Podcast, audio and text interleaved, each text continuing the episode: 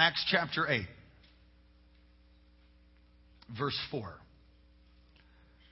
Those who had been scattered preached the word wherever they went. Philip went down to the city of Samaria and proclaimed the Christ there. When the crowds heard Philip and saw the miraculous signs he did, they all paid close attention to what he said. With shrieks, evil spirits came out of many, and many paralytics and cripples were healed. So there was great joy in the city. Now, for some time, a man named Simon, had practiced sorcery in the city and amazed all the people of Samaria. He boasted that he was someone great. And all the people, both high and low, gave him their attention and exclaimed, This man is the divine power known as the great power. I mean, they basically thought he was God.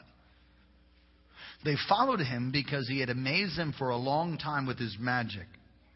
But when they believed Philip as he preached the good news of the kingdom of God and the name of Jesus Christ, they were baptized, both men and women. Simon himself believed and was baptized, and he followed Philip everywhere, astonished by the great signs and miracles he saw. When the apostles in Jerusalem heard that Samaria had accepted the word of God, they sent Peter and John to them, and when they arrived, they prayed for them that they might receive the Holy Spirit because the Holy Spirit had not yet come upon any of them. They had simply been baptized in the name of the Lord Jesus. Then Peter and John placed their hands on them and they received the Holy Spirit.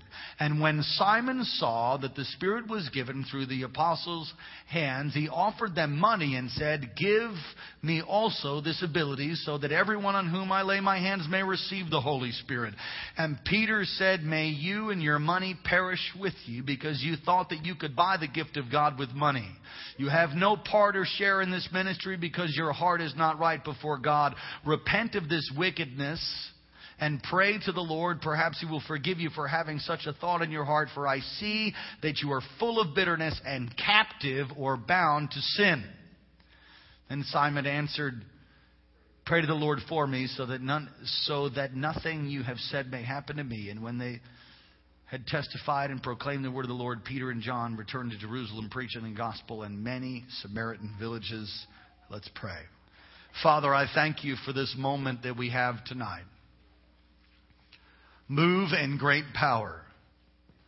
I bind every assignment of the enemy that would try to undermine what you want to bring forth this night. I bind every manifestation of evil tonight in the name of Jesus.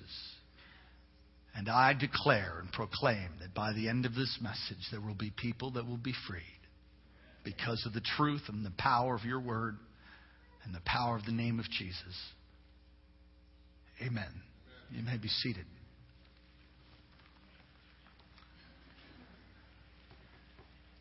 Is it possible that believers in Christ can be demonized? Now, I, I, I, chose that word carefully, demonized. Is it possible? Some would say there's no way because light and darkness can't dwell in the same vessel, and Scripture does talk about that. But if somebody was to say, can a Christian have a demon or can a Christian be demonized? I love what one evangelist said a Christian can have anything he wants.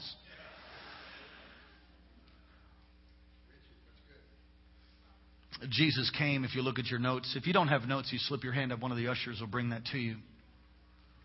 Jesus came to destroy the works of the devil, so we are called to overcome the devil, not be overcome by him. Come on, somebody say, I'm called to overcome the enemy. Yes, you are. You're called to overcome the enemy. Now, I've preached from this text many, many, many times. And as we look at the text, Simon Magus is this well known sorcerer who could do so many awesome miracles that people basically said that he was someone great, even the divine power or the great power. I mean, they really thought like he was from God. That kind of amazement. Simon Magus fulfilled all the criteria for salvation. And if you, if you look at this text, you'll see that he believed in Jesus. Look at verse 9. For some time, this man Simon, who practiced sorcery, right? They saw that they thought he was a great power. Verse 11. They followed him because he amazed them for a long time with his magic. But, look at verse 12.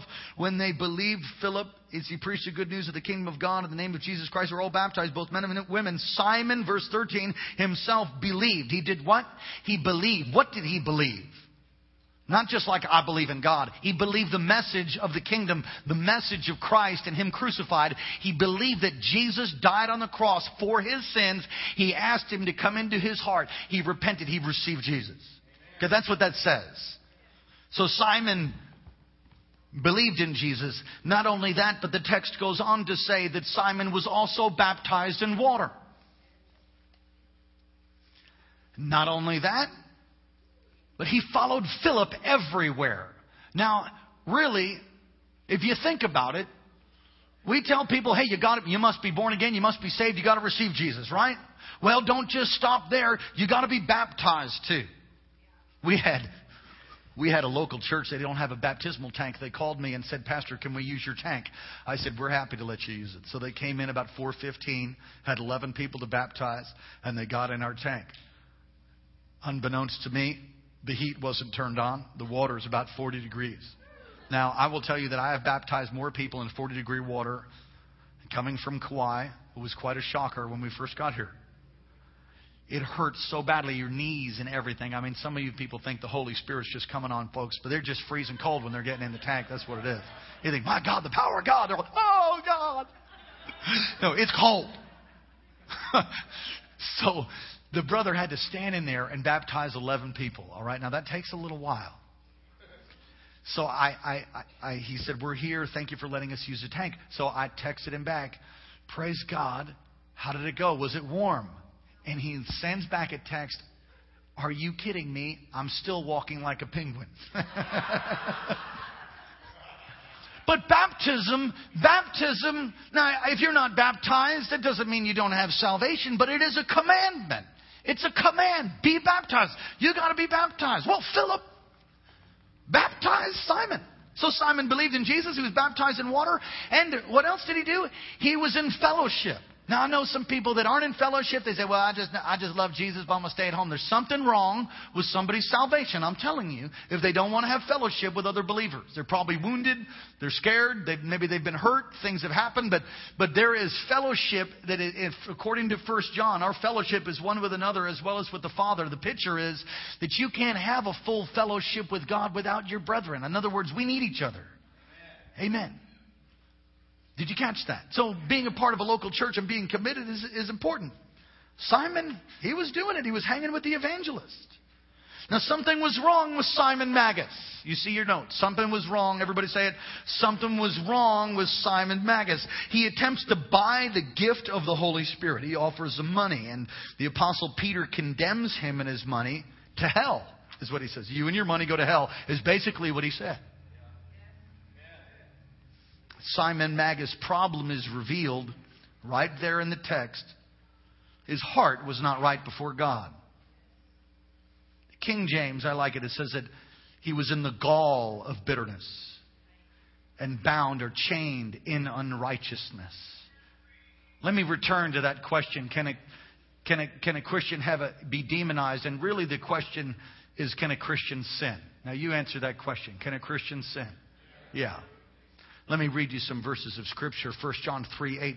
The one who does what is sinful is of the devil, because the devil has been sinning from the beginning.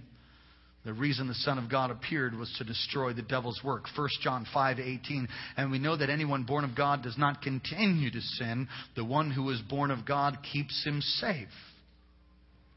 And the evil one cannot touch, harm them. We know that we are children of God and that the whole world is under the control of the evil one. We know also that the Son of God has come and has given us understanding so that we may know him who is true. And we are in him who is true by being in his Son, Jesus Christ. He is the true God and eternal life. Dear children, keep yourselves from idols. So, can a Christian have idols? Yes. Look at Ephesians 4:26. In your anger do not sin and do not do not let the sun go down while you are still angry and give the devil a foothold. Hold the phone, Batman. Is he writing to a bunch of people that don't know Jesus? The book of Ephesians is written to the church of Ephesus and he's saying, ha Don't get angry and let the sun go down on your anger and give the foothold to the devil. Now, let me just ask you this question. If you let the sun go, if you let anger brood, can you get a foothold to the devil? Yes. Can a Christian have a foot, can the devil have a foothold in a Christian's life? Yes. That's what he's saying. Wow. Hebrews 12:5. See to it that no one fall. He's writing to believers. See to it that no one falls short of the grace of God and that no bitter root grows up to cause trouble and defile many. John 14:30. I will not say much more to you for the prince of this world is coming. He has no hold on me. Jesus said, the prince of this world, talking of Satan, has no hold on me. Now, what's fascinating about that is it alludes to a truth that the prince of this world, the evil one, the father of lies, can have a hold on someone like Simon who believed in Jesus, that he died on a cross and rose again from the grave, who was indeed baptized in water, not sprinkled, full submersion. Not only that, but he was also in church. He was in fellowship with the evangelist. Wow. Are you saying that tonight there could be somebody? Let's look at the next scripture. The Christian and the devil. See Roman numeral 4. Satan is a squatter. Everybody say that. Satan is a, a squatter. Do you know what a squatter is? I, I lived in Manhattan for uh, for a period of time, and the how, and some of the buildings back then, especially on the Lower East Side, they've renovated lots of it, but the, there were buildings that were condemned. And uh, if you go to Philly, you see the same thing buildings of five story buildings that are all bricked up and they're waiting to be demoed but they get everybody out everybody's moved out. It's a condemned building and they brick up all the windows and all the doors. So when you look at it it's just bricked up with cinder blocks and you can't get in. They mortared the thing shut and eventually they'll come with a big old wrecking ball and they'll bring the ball into the building or they'll blow it up and they'll drop it and they clean it up and they build a new one okay? Now in New York, in Philly, in major cities around the world, in Alaska too. There are people that are looking for housing, so what they do is they take a sledgehammer and they bust in one of the cinder blocked windows. They crawl in, clean the room out, and they live there rent free. They're called squatters. Satan is a squatter. To Jesus casting out do, do you all understand that? He has to have a host. They have a thing in Hawaii, we call it ukus. Does anybody know what ukus is? Lice. They stay away from me. I have I am lice free. Thank you, Jesus. But it can be an epidemic. Now, lice have to have a host to live. They have to have hair to put their little eggs on, and they breed in there. Some of you are like, people starting to scratch their head all over the place. Uh, lice are parasites. They're squatters. They have to have a host. It's the exact, Satan is like lice.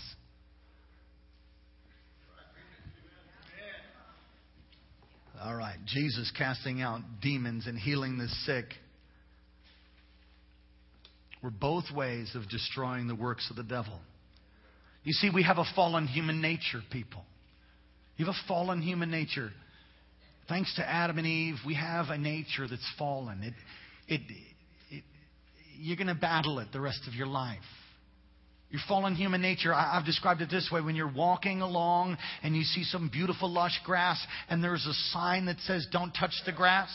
So here you are, you're walking along. Here's the grass. There's the sign. Your fallen human nature wants to do this.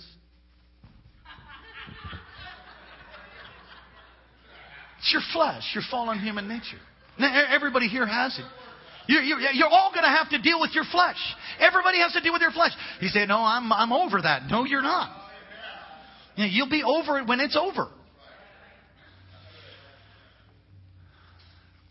And defilement leads to demonization. Now, we, I'm using the word specifically demonization because I'm not using the word demon possessed. Okay? I'm not using that word. I'm using the phrase demonization. What is that? It's being bound by demon power.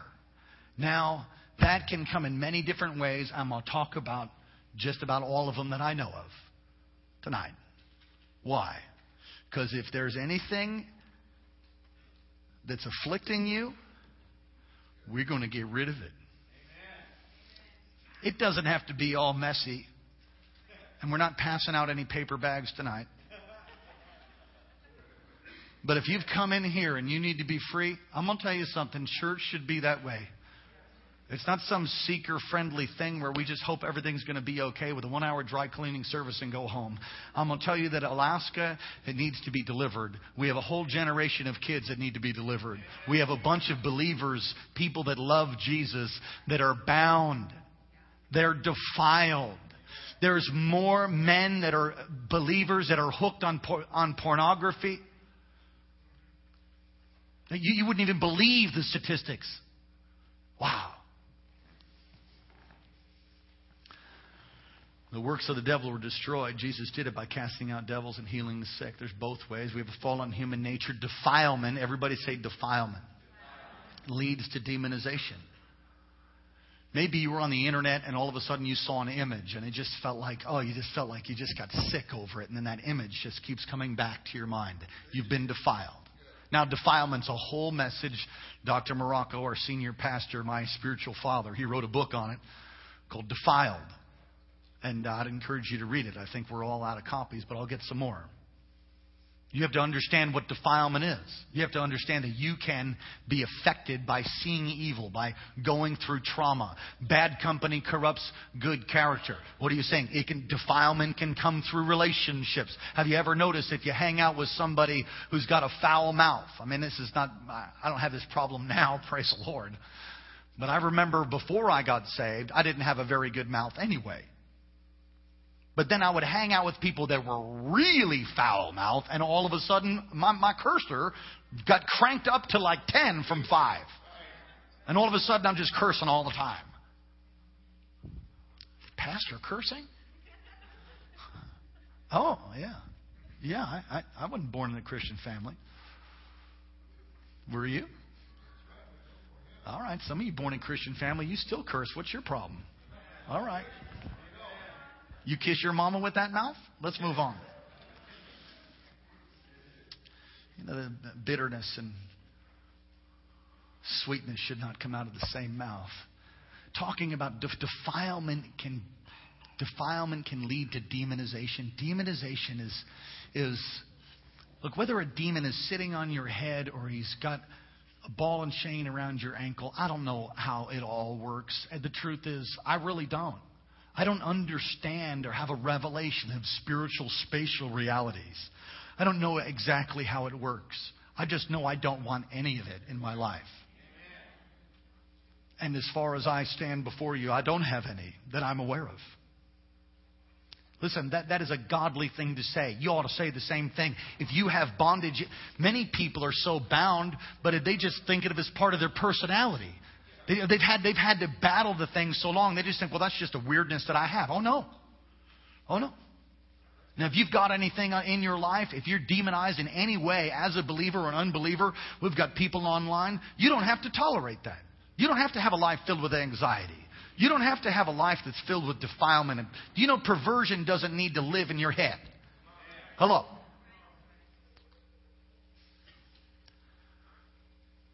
So when you get defiled through pictures or images or through trauma or vicariously, you can get defiled. You can get defiled by spending time with certain people. Bad company corrupts good character. You can be defiled in many, many, many different ways. Music, we'll talk about it here in a little bit. You get defiled, it can end up to becoming demonized or bound by the enemy.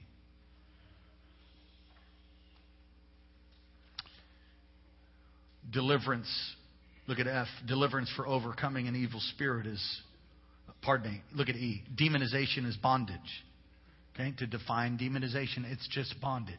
It's like somebody puts handcuffs on you. You're bound. How many of you, you know what I had to do when I was a kid? We had a, we had this newspaper machine that you would make logs out of newspaper. Has anybody seen that? You put the newspaper in and you roll it like this.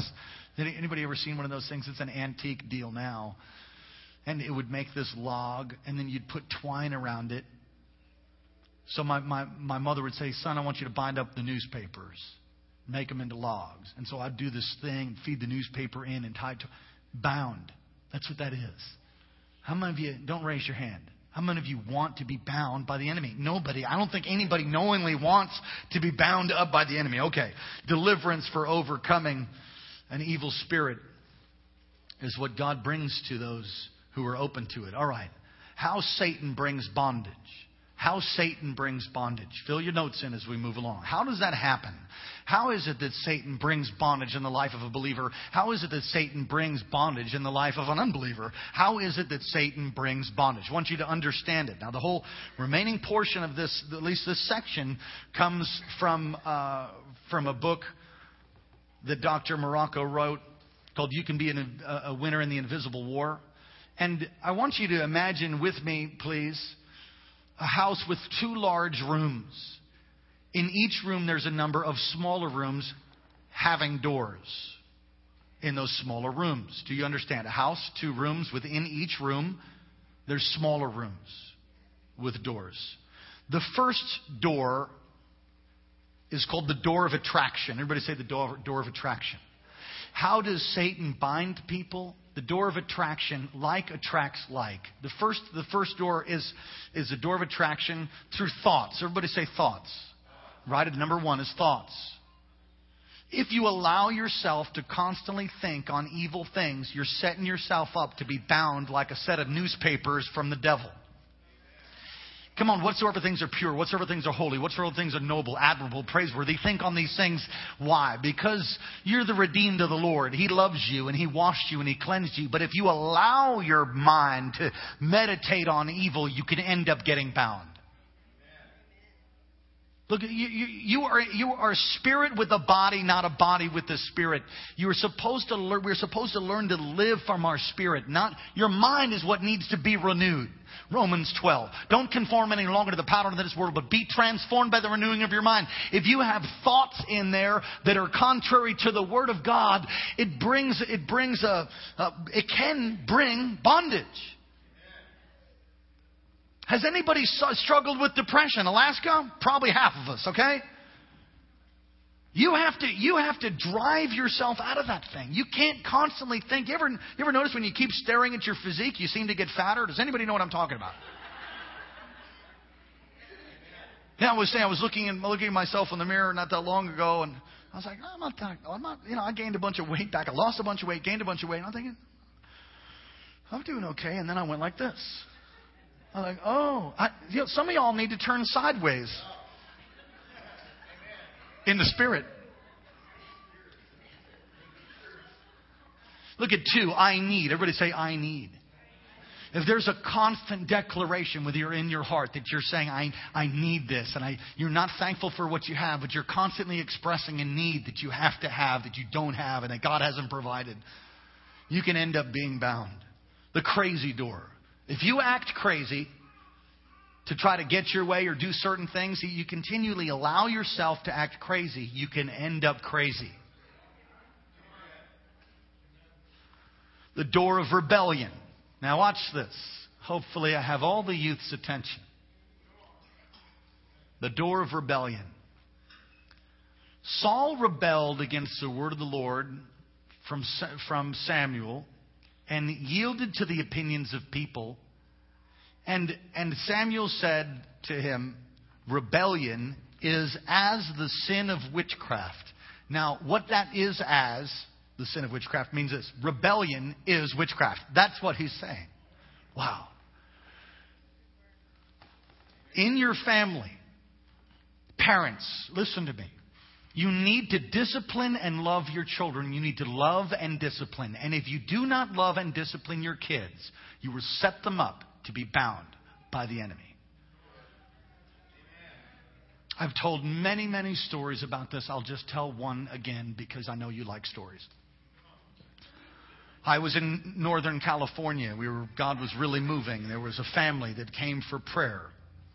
In the background was their 15 year old son sitting down behind the family in a pew. The family came to the front. They were crying, We need help. Our son beats, beats his mother up on a regular basis, and we were all terrified. I looked at the kid, and he's just kind of got this crazy, red eyed, crazy look. And I thought, you know what? I'm going to talk to y'all after. I prayed for the rest of the people, came back, sat down, counseled with them.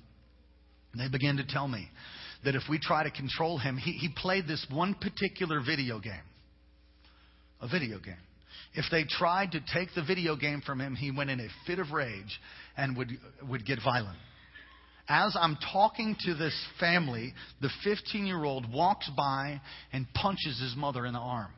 Now, I can't tell you what I wasn't always a pastor, and I certainly wasn't always saved. When I saw this 15 year old punch his mother, something happened on the inside of me. And I wasn't too worried about getting in trouble. In fact, I just lost all composure. I grabbed this boy by his little Ralph Lauren jacket and jacked him off his feet, lifted him. I was a lot bigger, a lot stronger back then, about your size. All right. I lifted him up with his little on his toes, and I said, "Don't you ever in your life do that again. Sit down and don't move, or you're going to deal with me, kid. You understand?" he sat down. He never moved. He became this dictator. He was filled with rebellion, and his parents allowed it.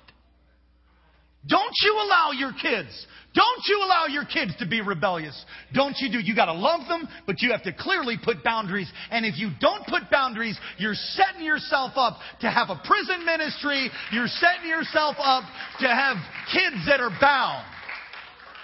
To have kids that are bound.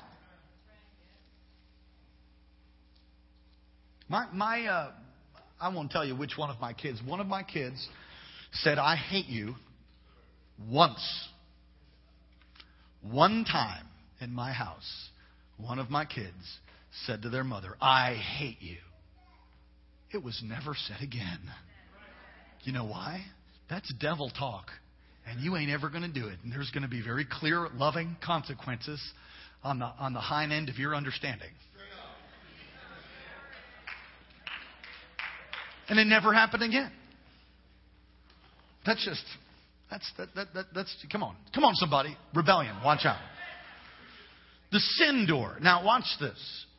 We're talking about the door of attraction. In, within that room, there's a sin door.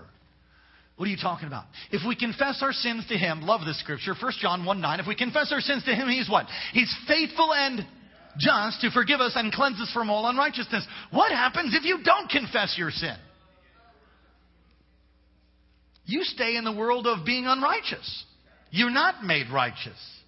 You're a target. Put a big red dot, the bullseye on your chest, and wait for impact. Unconfessed sin. Corrie ten Boom, ever heard of her? I could, I could tell, of all of these things, I could tell you endless stories. I want to be sensitive to your time. I'm just going to go for another 15 minutes or so and we'll be done.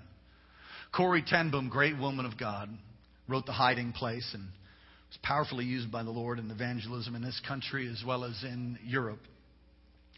She told of this, uh, this boy whose name was Jan and how they were constantly casting the devil and breaking bondage off of this kid, but it would constantly come back. Finally, they discovered that Jan, just this boy, didn't confess his sin. He wasn't repentant. He didn't like being pressed down in his bed and hearing voices.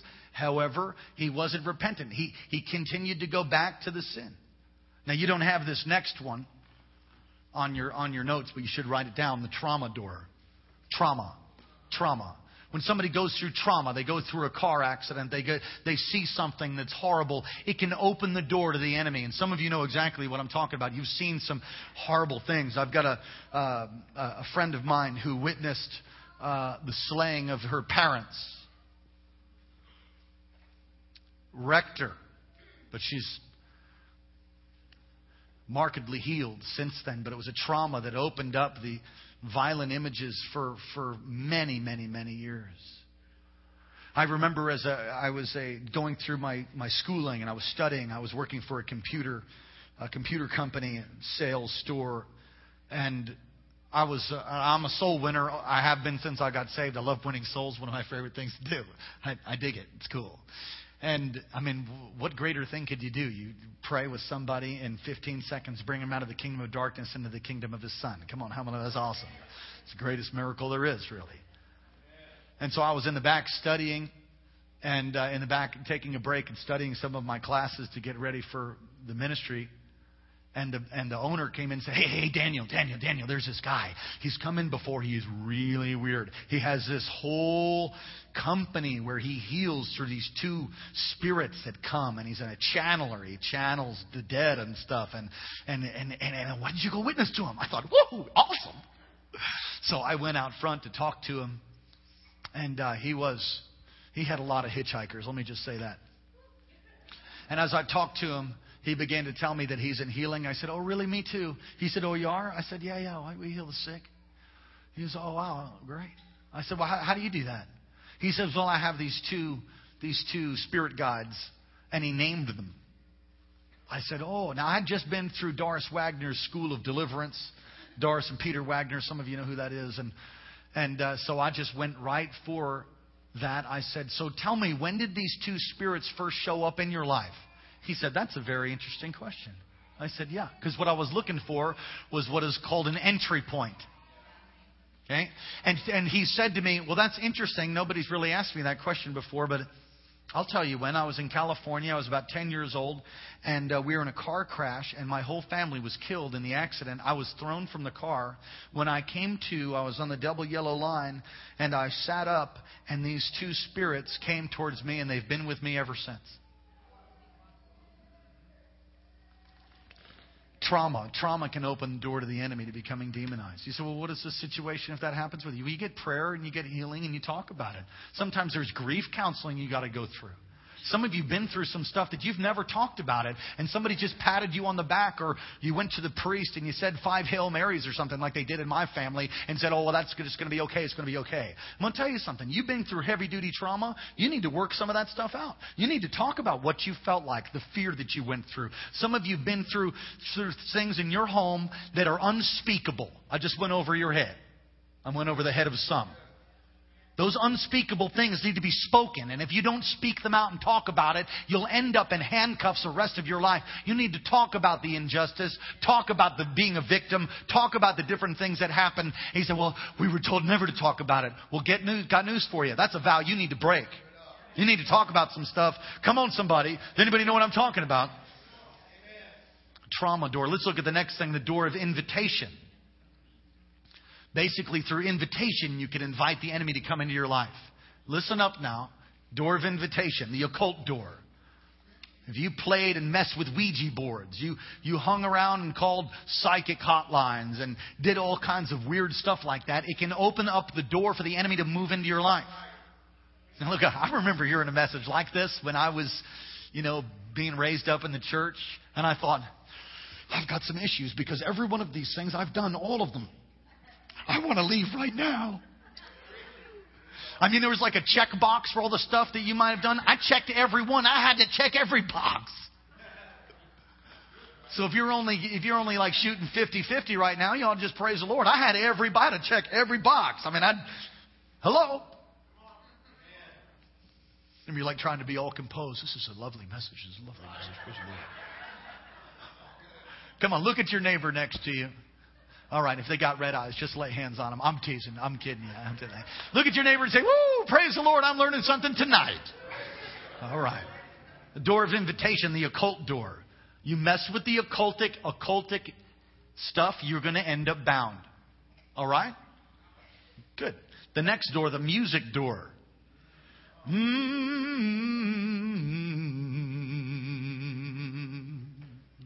I love you, Jesus. I love you, Jesus. When we worship Him, He inhabits the praises of His people. We invited Him by singing, singing and worshiping songs. I love to worship. Did you know that when you sing stuff that's not dedicated to the Lord, when you sing things that can actually be dedicated to the enemy, that you can end up basically being a Satan worshiper. I know you don't like that, but it's true. Come on, you listen to, listen to 50 Cent.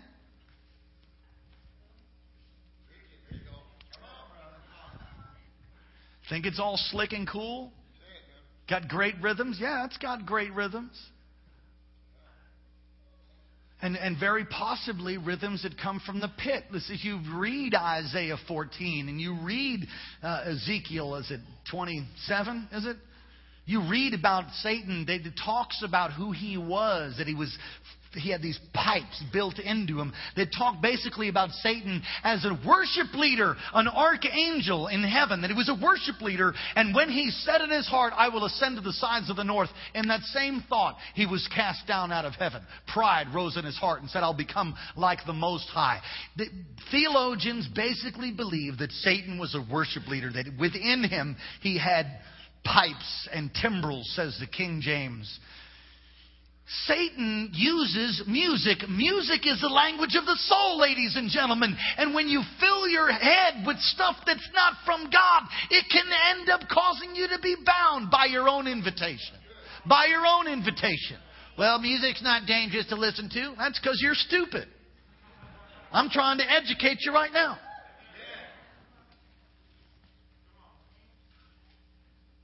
I've, I've, I've done, I, listen, I've done surveys just as a pastor, just on my own. I've seen youth, it's frequently youth. I've seen youth that have sour attitudes. They're, they're, they're angry most of the time. Their countenance is dark. They come to church because mom and dad make them, and so they should. You make them go to school, you ought to make them come.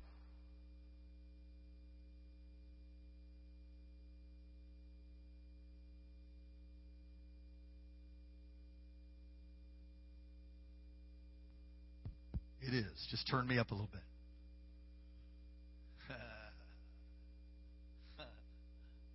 Must be a good message. Hallelujah. A little bit more. Thank you, Jesus. I don't really care whether we're eloquent. I don't really care whether it comes off smooth. I'm just looking for a result tonight. Turn me up a little bit more, especially in the monitor. I want to hear myself just a little bit music. I've done surveys and I've walked up to youth who have headphones in. I've done this for years.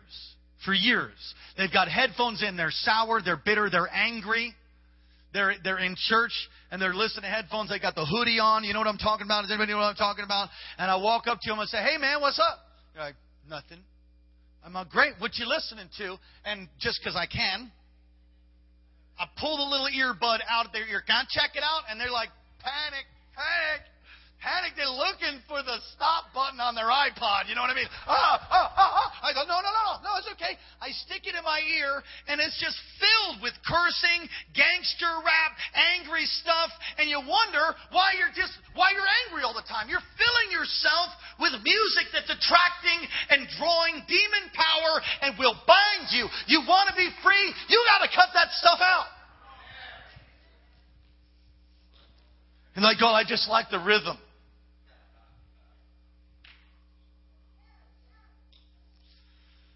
Music door. The third way to invite demons is through the eye gate. Fascinating story. Eye gate. Everybody say the eye gate. I'm trying to remember the. I think it was Corrie ten Boom again. I read it in a book, but I, I might be mistaken, but the, the principle still applies lady came to the front to get prayer. She was a Sunday school teacher. They went to pray over, uh, went to pray over her, and this voice came out of her and said, "Don't touch me." think, my goodness, your voice has changed. And the minister said, "What are you? What are you doing in there?" He said, Well, I, I came in when she went to an adult movie. The, the, the, the, the voice told her, I came in when she went to an adult movie. The minister said to the lady, You've been going to adult movies? And the lady said some excuse to try to make something. She says, Just stop your excuse. Just repent right now. Repent broke that thing off her. Look, your eye gate, what you look at. Be careful, little children, what you hear. Be careful, little children, what you see. For the Father up above is.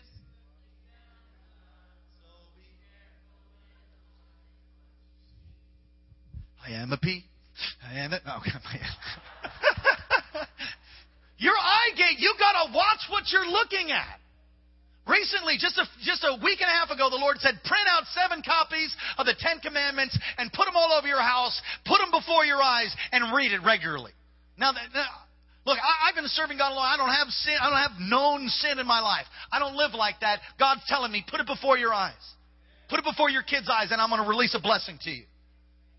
I've been doing that. You know what? I just believe.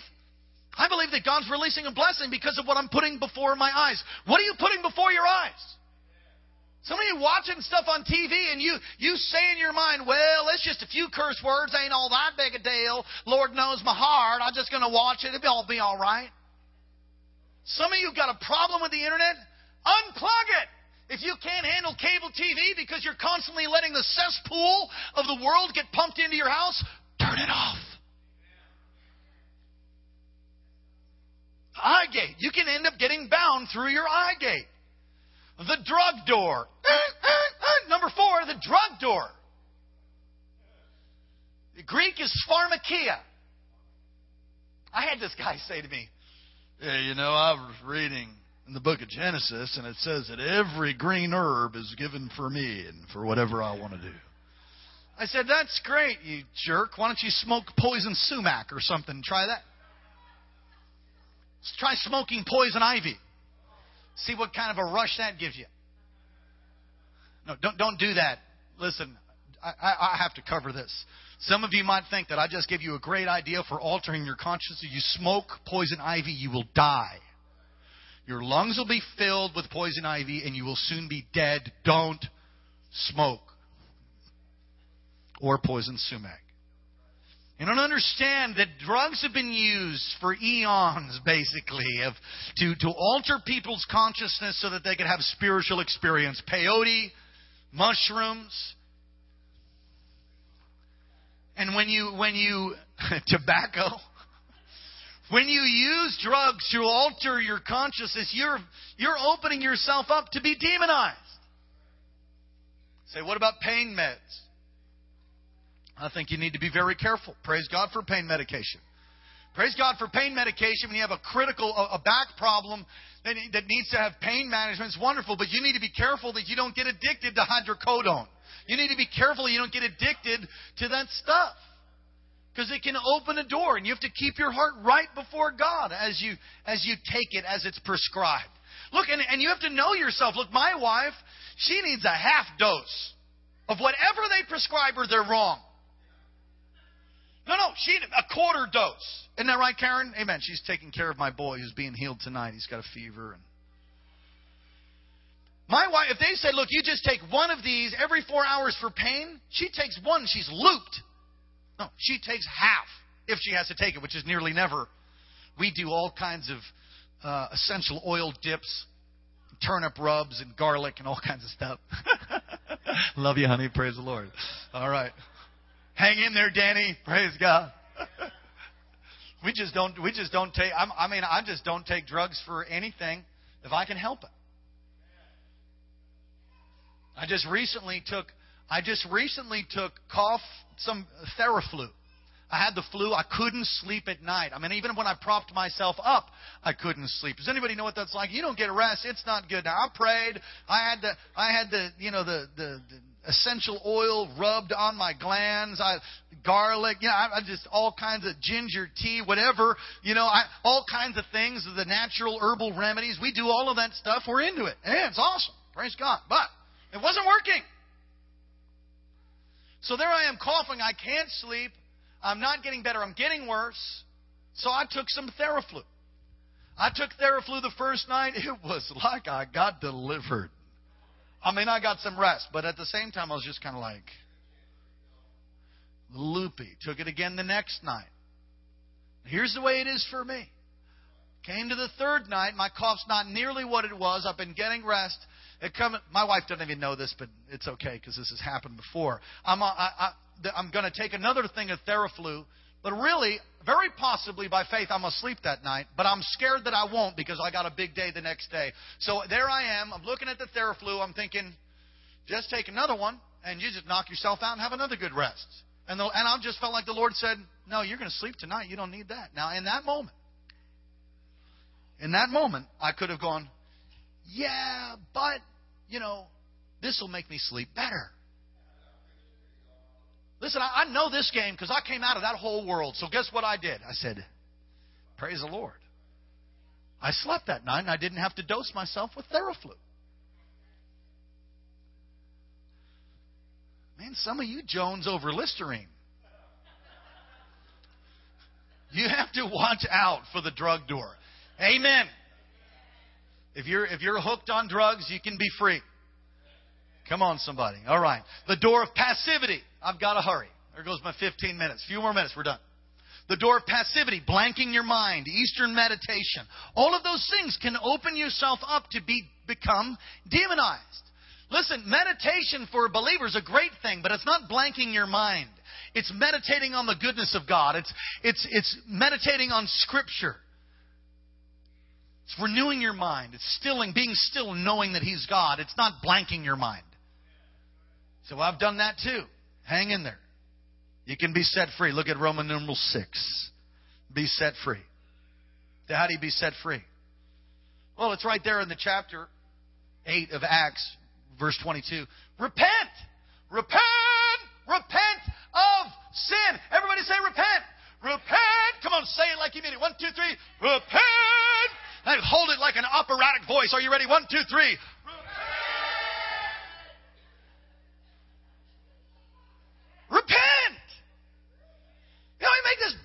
Huge thing. Oh, they're demonized. Give me a break. Jesus never did that. He never did that. He never said, Whoa, wait a minute, everybody. They have a demon. oh, let's call on the name of the Lord. Look, it doesn't have to be like that.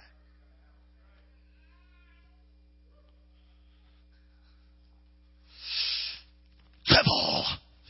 Devil! It doesn't have to be like that. man. you can whisper, I command you to come out in Jesus' name. Repentance is the first thing. If you realize that you've opened yourself up tonight, you might be realizing, oh, we might, Houston, we might have a problem. Then what do you do? Repent. You ask God to forgive you. You ask God to forgive you for messing with the occult. Ask God to forgive you for listening to stuff that's, that's defiled. Ask God to forgive you for looking at stuff on the internet. Ask God to forgive you for taking too much Theraflu. Ask God to forgive you for where you stepped out and where you did things that were out of order, out of line, and you possibly, very possibly, opened the door and allowed yourself to potentially be demonized. Now look, I've heard messages like this. I'm examining my heart right now. Were you trying to say that about Theraflu the night before? Examine your heart. We all have sinned and fallen short. And when you hear a message like this, don't just say, that must be for Sister Susie Q because I'm all good. Have you done any of that stuff? Have you been subject to it? Let me go another level deeper. How about your mom and dad? Did you ever repent for that, for what they did? Oh, again, identificational repentance. Parents, have you allowed your kids to just be wild in rebellion? You're going to be held accountable for that, Bubba. Brethren, brother and sister, if you don't treat, train your parent, your kids right, you're going to be accountable for that, and you can you can have a kid that, that is like a demon. I've had people say, You're so lucky. Your kids just are so well behaved. Are you kidding me right now? Are you kidding me? Lucky. Lucky. It's a whole lot of effort. And not now, my kids have gotten older, but I mean, there's been training. They're still training. Come on, you're, you're being trained. Come on, the Lord training you. Those whom the Lord loves, He rebukes. Right? Anybody been rebuked lately? It's a sign of sonship. All right, repent. Humble yourself. You repent, you humble yourself. Everybody say, humble yourself. Quit making excuses. Quit explaining it away. Well, Lord knows my heart. Yeah, deceitfully wicked above all else. Jeremiah. Humble yourself. Quit making excuses. Stop. Humble yourself. Secondly, expose evil. Do what? Expose evil. Expose it. Pull the covers back off that thing and show it for what it is. I've told this story. The cell group leader, life group leader, had a major anger problem. Had his life group was growing. People were coming. Oh, this is not our church. It's a guest guy that came and told the story. Because we don't have anybody in this house that has an anger problem. I know, I'm sure. Because we're Christians. There's nobody here has a lust problem either. Certainly no. We're all saved, aren't we? Okay. This guy was leading a life group, and he had a life group of, I don't know, 10 or 15 people. God was moving. It was great. He had all these pictures hung in unusual patterns on the wall, and he made it all artistic and nice. And the Lord spoke to him about the anger problem that he had. He said, Son, next time your life group's over, I want you to expose your anger problem, pull all the pictures off the wall. He said, Oh, Lord. Because behind the wall were fist marks from where he punched holes in the wall. I would like to say that if you punch holes in the wall because you're angry at your wife or angry at your husband or angry at your kids, let me say this you won't like it. It is domestic violence. Why? Because what you're really doing is you're saying, I'd like to punch your face, but I happen to punch the wall right now. And you're trying to control the whole thing. I'm preaching better than your amen. And you're trying to control the whole thing through your fit of rage and anger. Well, that was a good word. Anyway, he peels the, takes the pictures off, shows everybody in his life group all the holes in the wall to expose his anger problem. His life group was cut in half. Half the people came back, the other people never came back, but he got free of his anger. If you have a problem, expose it. Embarrass it. Just, you gotta get a hold of somebody that you can expose it to. You don't want to do it to Sister Bucket Mouth and Brother Backstabber. You want to find somebody who's a person of character, a person of integrity, who you confess your faults one to another, pray for one another, then you may be healed. The book of James talks about that. And get it out. Get it out. It's like a boil. Boils need to be lanced. You don't lance it, it continues to fester. The enemy operates in darkness. Ephesians 5 says that which the Spirit makes, brings to light, He makes light. When you expose something, you bring it to, to the Lord and you confess to somebody and you confess it to the Lord, it allows for God to deal with that thing and it, it begins to remove it and embarrass it. You get rid of it, expose the evil. The third thing is renounce it. Fill in the notes. Do what? Renounce. Now, some of you don't know what that word means, so I got some definitions. Renounce means to formally give up a claim, title, position, or right to. Renounce means to reject or disavow a belief or theory. Renounce means to give up a habit, a pursuit, or a practice. You need to renounce it. You cut it off. You get it out of your life. You do that verbally and through action. Number four, ask God to free you and forgive you. Ask God to free you and forgive you. Michael, would you come, please? Be prayed for. Everybody say, be prayed for. Now, in conclusion, after all of that, you got to stay free. How do you stay free? Be self disciplined. If you can't handle the internet, turn it off. If you get drawn into hanging around with people that are constantly defiling you, don't hang around with them.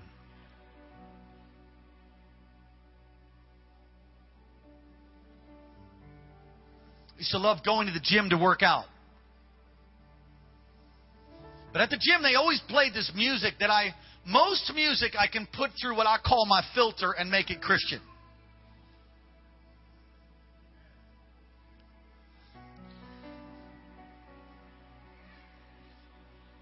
So as the music's playing, I can change it and begin to put Jesus lyrics in it. So that I'm not hearing some flesh fest lust thing that starts going through my mind.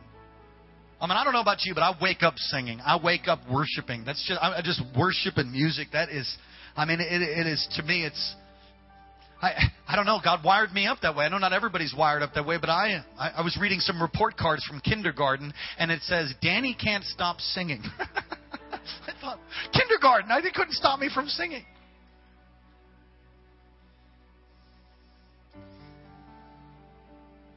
But there came a point where I, I just, you know, I just felt like I'm, you know, my gym membership's up. I don't need to be hearing that anymore. I don't need to be seeing all this flesh stuff. I don't need that. So I'm not doing it. I'm going to save my money. I'm not doing it. Look, some of you need to say, I'm not doing that. You cut off the. Yeah, and look, if you can go to the gym and it's great, it's great. I'm not, I'm not you know, you obey God. You know, I'm not telling you what to do. You're okay with watching TV and you can, you can keep yourself from being defiled through the television. There's some great programs, the History Channel. I mean, there's a, lots of great stuff on TV. There's a lot of filth, too.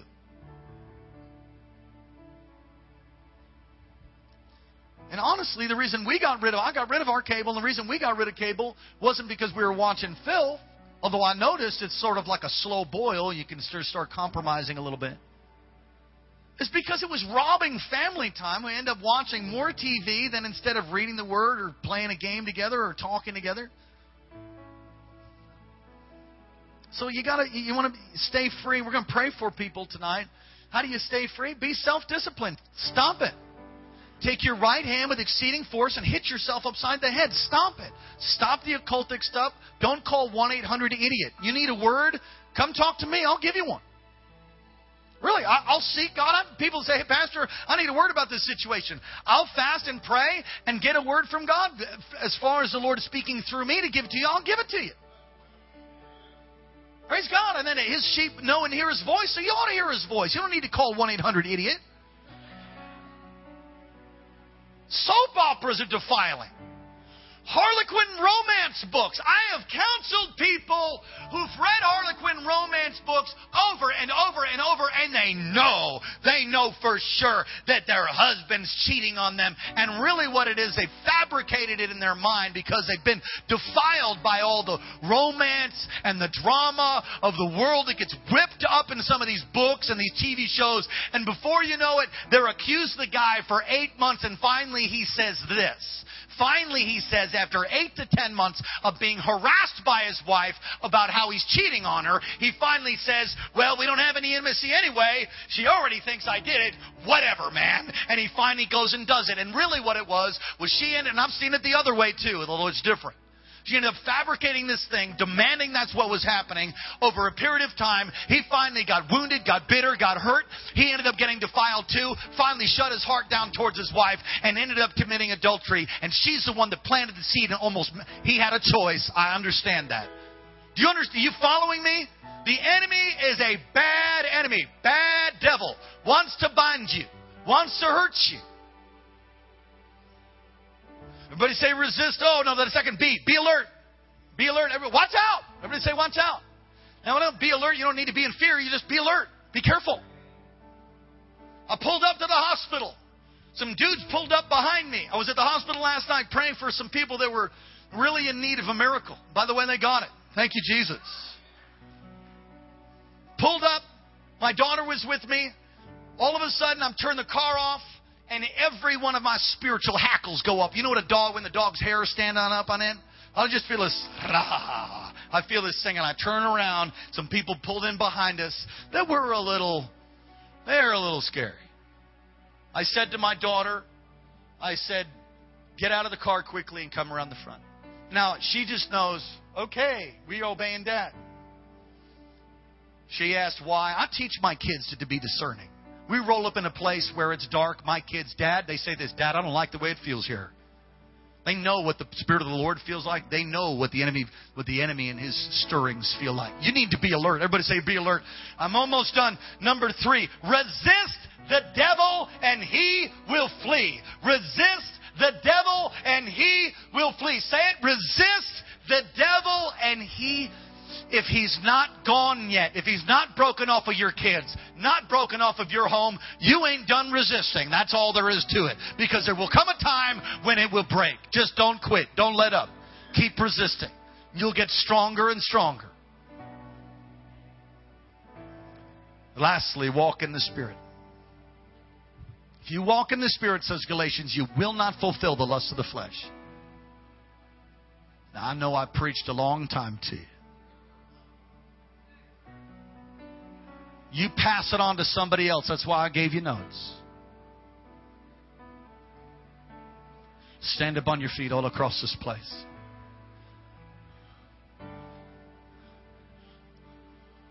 Holy Spirit, come. Come tonight. Plain and simple, not pulling any punches or going to make it make it even I'm not I'm not even going to make it pretty. I'm not going to make it pretty. If you feel in some way or another that you have been demonized or the enemy's been trying to shackle you or you've been struggling with something that you realize tonight is an attempt from the enemy to hurt you and you want to get rid of it, come to the front. Period. That's it. That is the altar call. Now, here's the thing I've learned this that when you get really hungry and sick and tired of your stuff, you don't really care what it looks like. Somebody who's desperate and hungry and thirsty,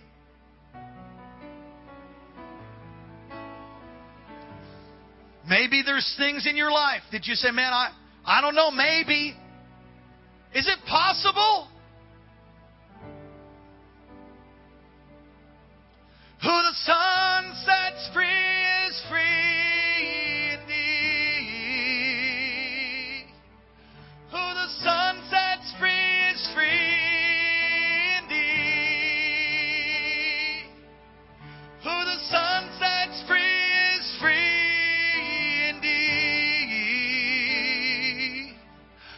Son sets free is free indeed. We overcome the evil one by the blood of the Lamb and the word of our testimony. We overcome the evil one by the blood of the Lamb and the word of our testimony. Jesus. Come on, worship him. Jesus. Jesus. Jesus,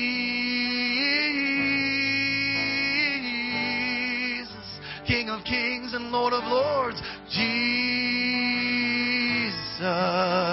Jesus. Jesus.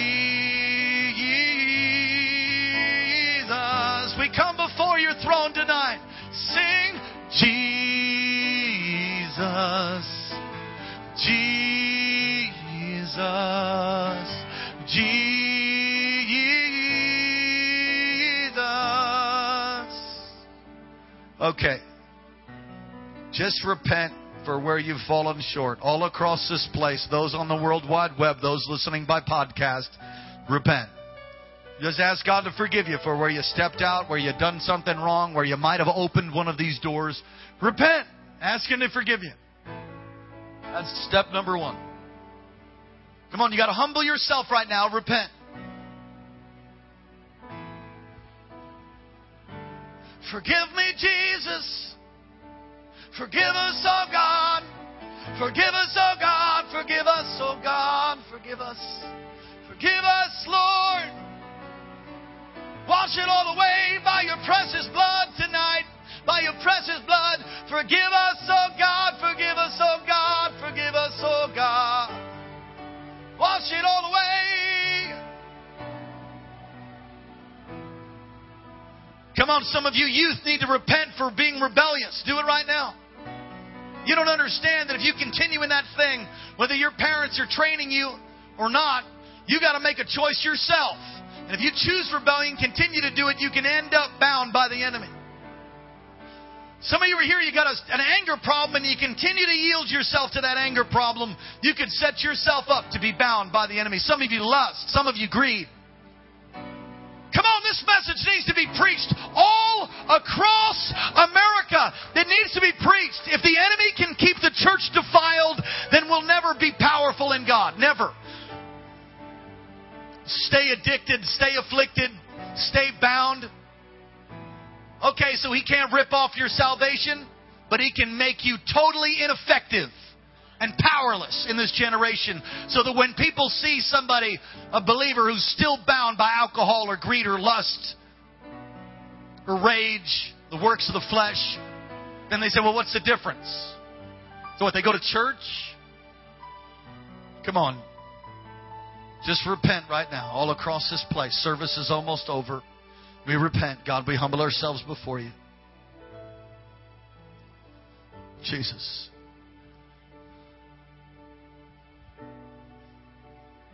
All right, now we're going to get to the expose it and renounce it part. You need to say it out loud, but I want you to say it in such a way that protects your dignity. I don't want to embarrass anybody. We ain't going to pass a microphone around and tell you, well, you need to just say it out loud. But you need to say it out loud. Truth is, most people don't want to hear what somebody else is going through in that way. They're just like, ah!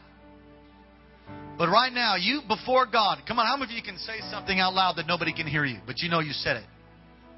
Just quietly, you whisper it. I renounce, bam, say it.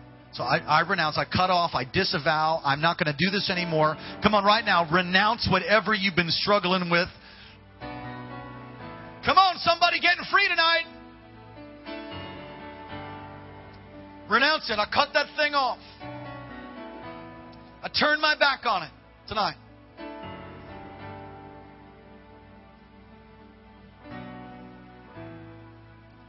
Occultic activity, music dedicated to the enemy.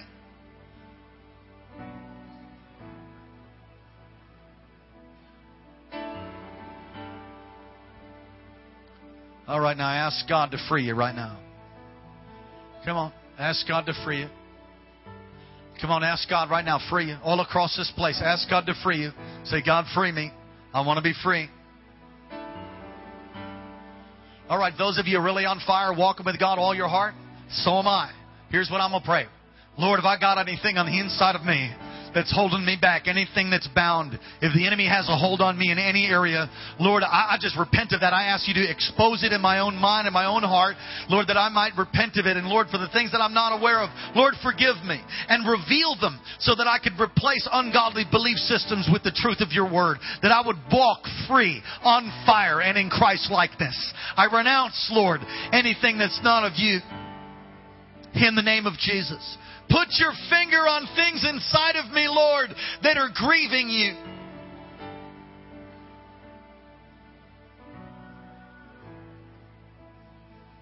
And then I just sort of still myself and take a look. Let them just say, Is there anything, God?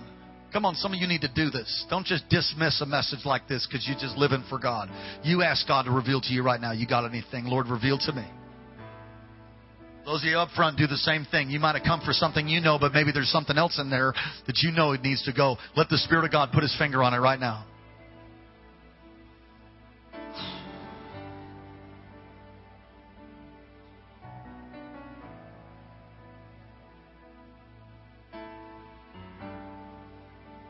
Hallelujah. So, Lord, forgive us. Now I'm going to pray for you. Here's how I'm going to do this. I just don't feel that I'm supposed to be real demonstrative and, and do it like that. I'm just going to pray. My faith is at a level tonight where I'm just going to pray and God's going to free you. Period. All right, those of you in the congregation, reach your hands towards these folks right now. Reach your hands towards them. The name of Jesus we stand. And I come against every assignment of the wicked one, defilement, and any kind of demonization that might be occurring in these lives tonight.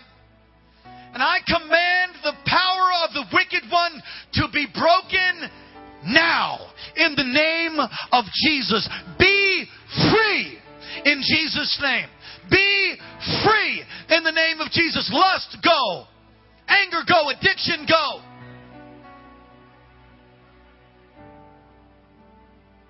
In the name of Jesus. Free people online. A spirit of infirmity, we break your hold tonight off of people. Liberate people tonight in the name of Jesus.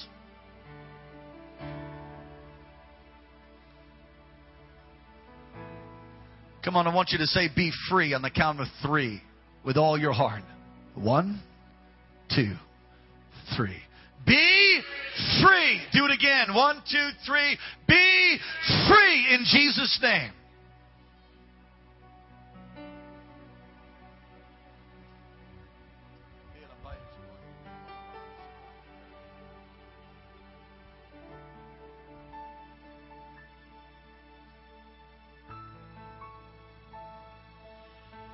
You're here, we've prayed, but you're still sensing, man, it's just, I still feel like this thing's hitchhiking on my back.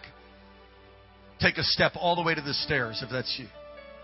You don't feel like it's totally broken. Take a step all the way to the stairs.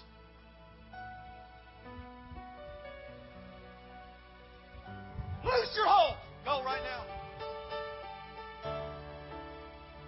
Now's the time. Don't ask me to pray later. I mean, I will, but there comes anointings. Loose! In the name of Jesus. All the way up to the stairs so I know where you're at. Command you to loose your hold. Loose. Loose your hold in Jesus' name. In the name of Jesus, be free. In the name of Jesus, be free.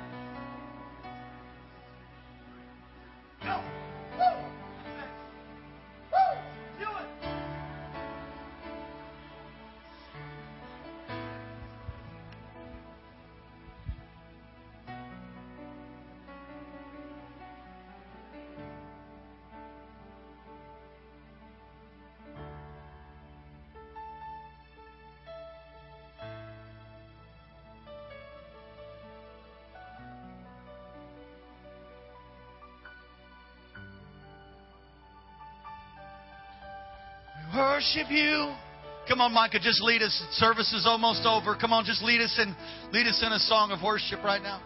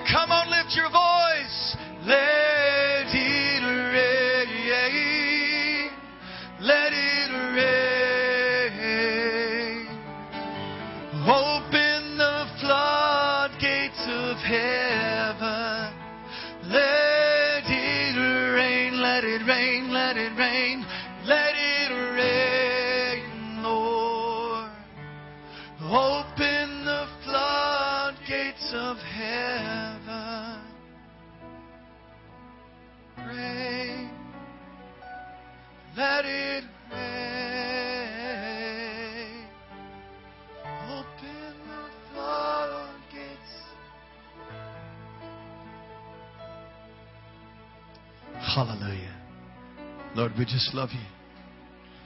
Apply these principles in your life the rest of your life. Things start going strange, or you're Pastor Colleen driving her car got cut off by this guy who gave her the finger single, fi- single finger salute. All right? She was so angry that she prayed in that moment, God,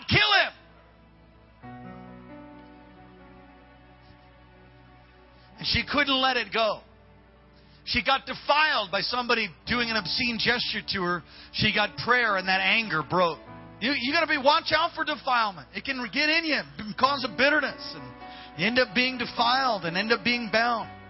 Did you get something from God tonight? Did you get something from the Lord? Every head bowed, every eye closed. If you're not right with God and you want to give your heart to Jesus, maybe for the first time, or you want to make a recommitment to Him all across this place, that's you. Want to give your heart to God, first time or in a recommitment, or you just want to be assured of your salvation. You fit of any of those three categories. You want to give your heart to Jesus for the first time, number one. Number two, you want to sell out. You want to recommit. Give all your whole heart to Him. You're not living for Him all the way. You want to sell out for God, number two. Or number three, you just want to be assured of your salvation all across this place, those online. If that's you, slip your hand up right now. You want to get right with God. God bless you. God bless you. God bless you. God bless you. God bless. Wow. God bless you. God bless you. God bless you. Praise God. Anybody else? Amen. Online. God bless you. Let's all pray this prayer of repentance and ask Jesus to come into our hearts. For those of you that are here, you're living for Him all the way. Just make a prayer of affirmation. Come on, right out loud and say, Dear Jesus, thank you for dying in my place. Thank you for rising again from the grave for me. Jesus, come into my heart. Come into my life and be my Lord. Be my Savior. Wash me. Cleanse me. Make me new. Fill me with your Spirit.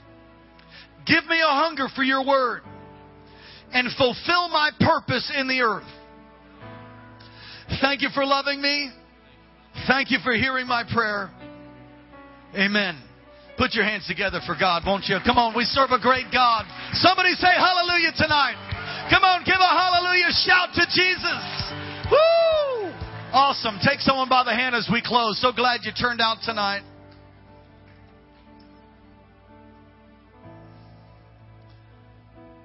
Praise the Lord. Let's pray for each other. Father God, thank you for what you've done tonight. Bless your people. Cause your face to shine upon them. Lift up your countenance towards them. Be gracious to them. Keep them and give them peace in Jesus' name. Feel free to hang out and pray and seek the Lord. God bless you. Tuesday night, Evangelist Tiff Shuttlesworth. Don't miss it. Invite everybody you know. Pack the place out. It's sure to be a tremendous display of the power of God and the, and the love of Jesus. Don't miss Tuesday night at 7.30. We love you. God bless you. Praise God. Hallelujah.